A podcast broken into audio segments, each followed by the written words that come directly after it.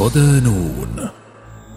ابن البناء مرجع أوروبا في علوم الجبر والفلك. مقال لرند عطية.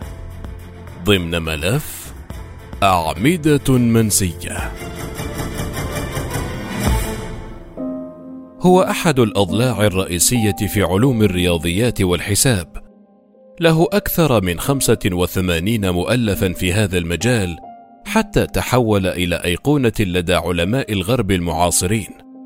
قدم للفلك والهندسة والجبر ما لم يقدمه آخرون ممن يشار لهم بالبنان. ورغم أنه غاب عن دوائر اهتمام المؤرخين العرب والمسلمين إلا أنه ظل عبر مؤلفاته الخالدة قلعة شامخة تزين مكتبات ألمانيا وإسبانيا. إنه العالم المسلم أبو أحمد بن محمد بن عثمان الأزدي.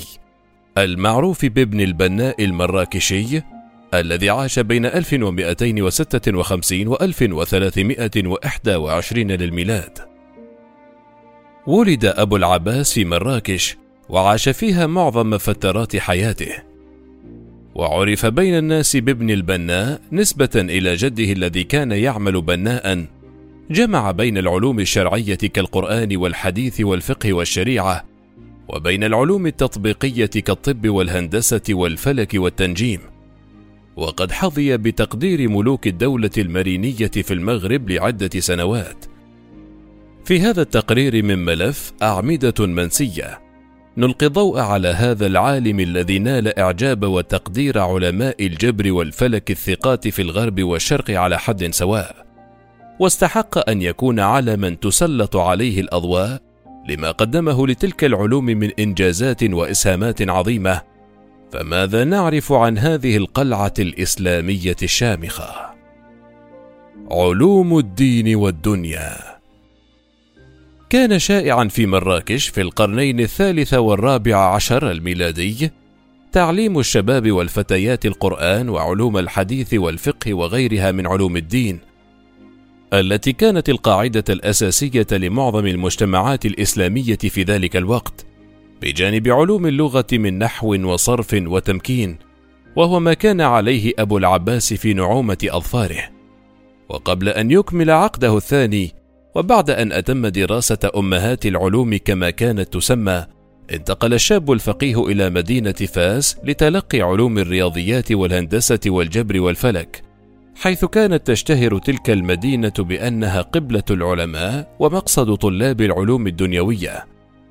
وكانت البداية في جامع القرويين الذي تلقى بين جدرانه الكثير من العلوم.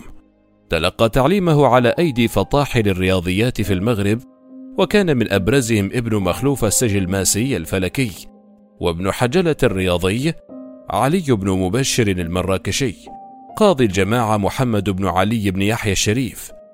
إبراهيم بن عبد السلام العطار الصنهاجي ويوسف بن أحمد بن حكم التجيبي المكناسي.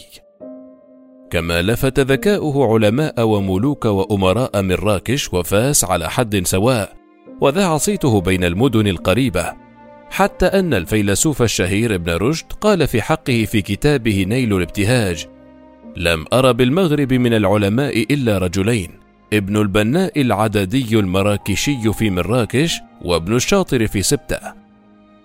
أما مؤرخ الأندلس المقري التلمساني فعنه قال كان ابن البناء شيخ شيوخ العلماء في عصره. إسهاماته في الرياضيات. كان مؤلفه تلخيص أعمال الحساب بوابته للشهرة العالمية. حيث قدم خلاله بحوثا مستفيضة عن الكسور الجبرية وقواعد جميع مربعات الأعداد ومكعباتها. بجانب بعض القواعد الحسابية وأبرزها قاعدة الخطأين لحل المعادلات من الدرجة الأولى. كما أدخل بعض التعديلات على النظريات المتواجدة وقتها والتي كانت تعتمد على الطرق الأحادية في حل المسائل الحسابية. ونظرا إلى ما يحتله هذا الكتاب من مكانة وما يقدمه من إسهامات في علوم الرياضيات والحساب بوجه عام. ظل هو الأكثر شهرة في المغرب العربي حتى نهاية القرن السادس عشر الميلادي كما تصدر قائمة المراجع الهامة لعلماء القرن التاسع عشر والعشرين. أثار الكتاب إعجاب الكثير من المؤرخين والفلاسفة والعلماء ممن اعتبروه كنزا علميا في مكتبات الرياضيات بوجه عام. فعنه قال ابن خلدون ولابن البناء المراكشي فيه تلخيص ضابط لقوانين أعماله مفيد.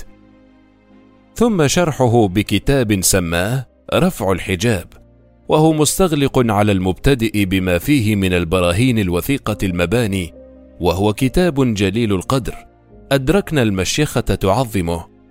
وهو كتاب جدير بذلك وإنما جاء الاستغلاق من طريق البرهان ببيان علوم التعاليم لأن مسائلها وأعمالها واضحة كلها.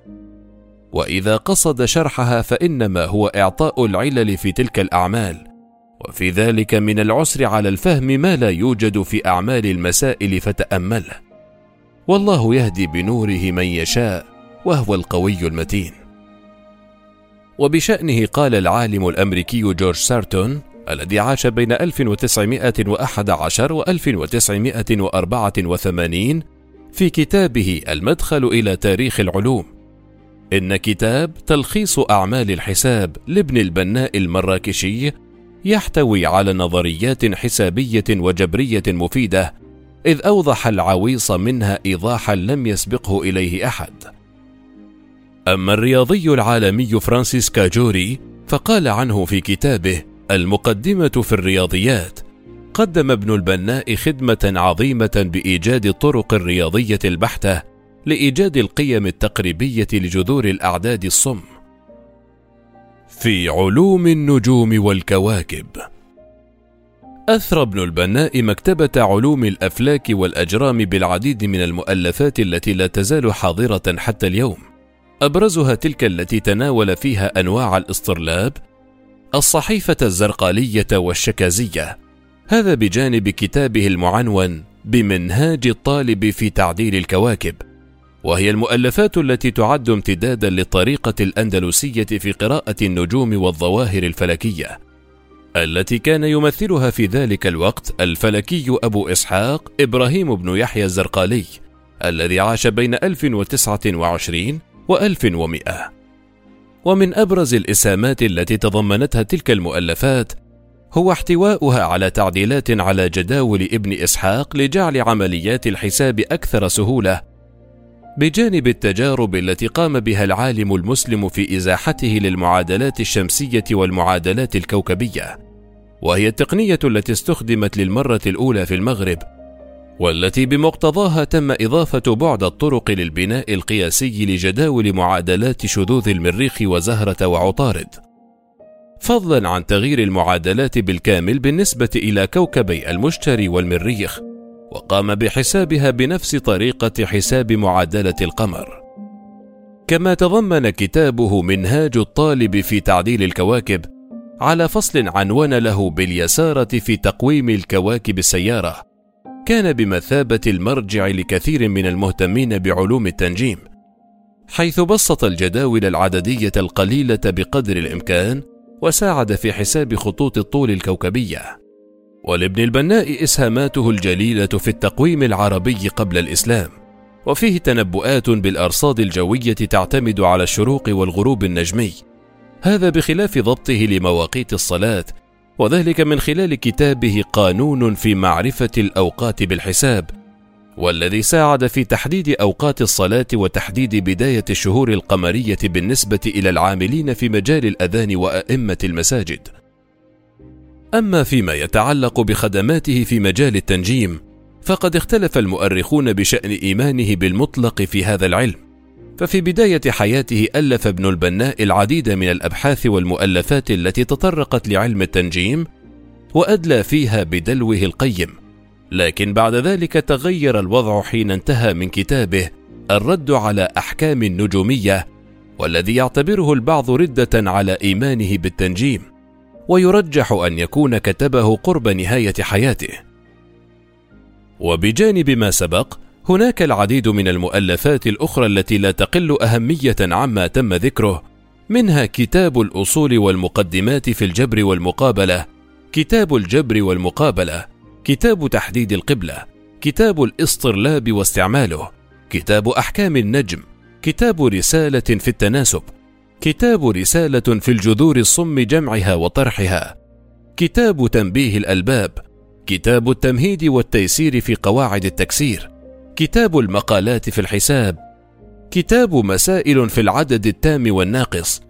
كتاب رسالة في كروية الأرض. وكتاب مقدمة في إقليدس. واستحق ابن البناء على ما قدمه من إسهامات عظيمة في علم الرياضيات أن يكون حديث إعجاب وتقدير المؤسسات العلمية في الشرق والغرب. بجانب الشهادات الموثقة من المستشرقين ممن اعترفوا بفضله في الوقت الذي غاب فيه عن دوائر الضوء في المجتمع المسلم.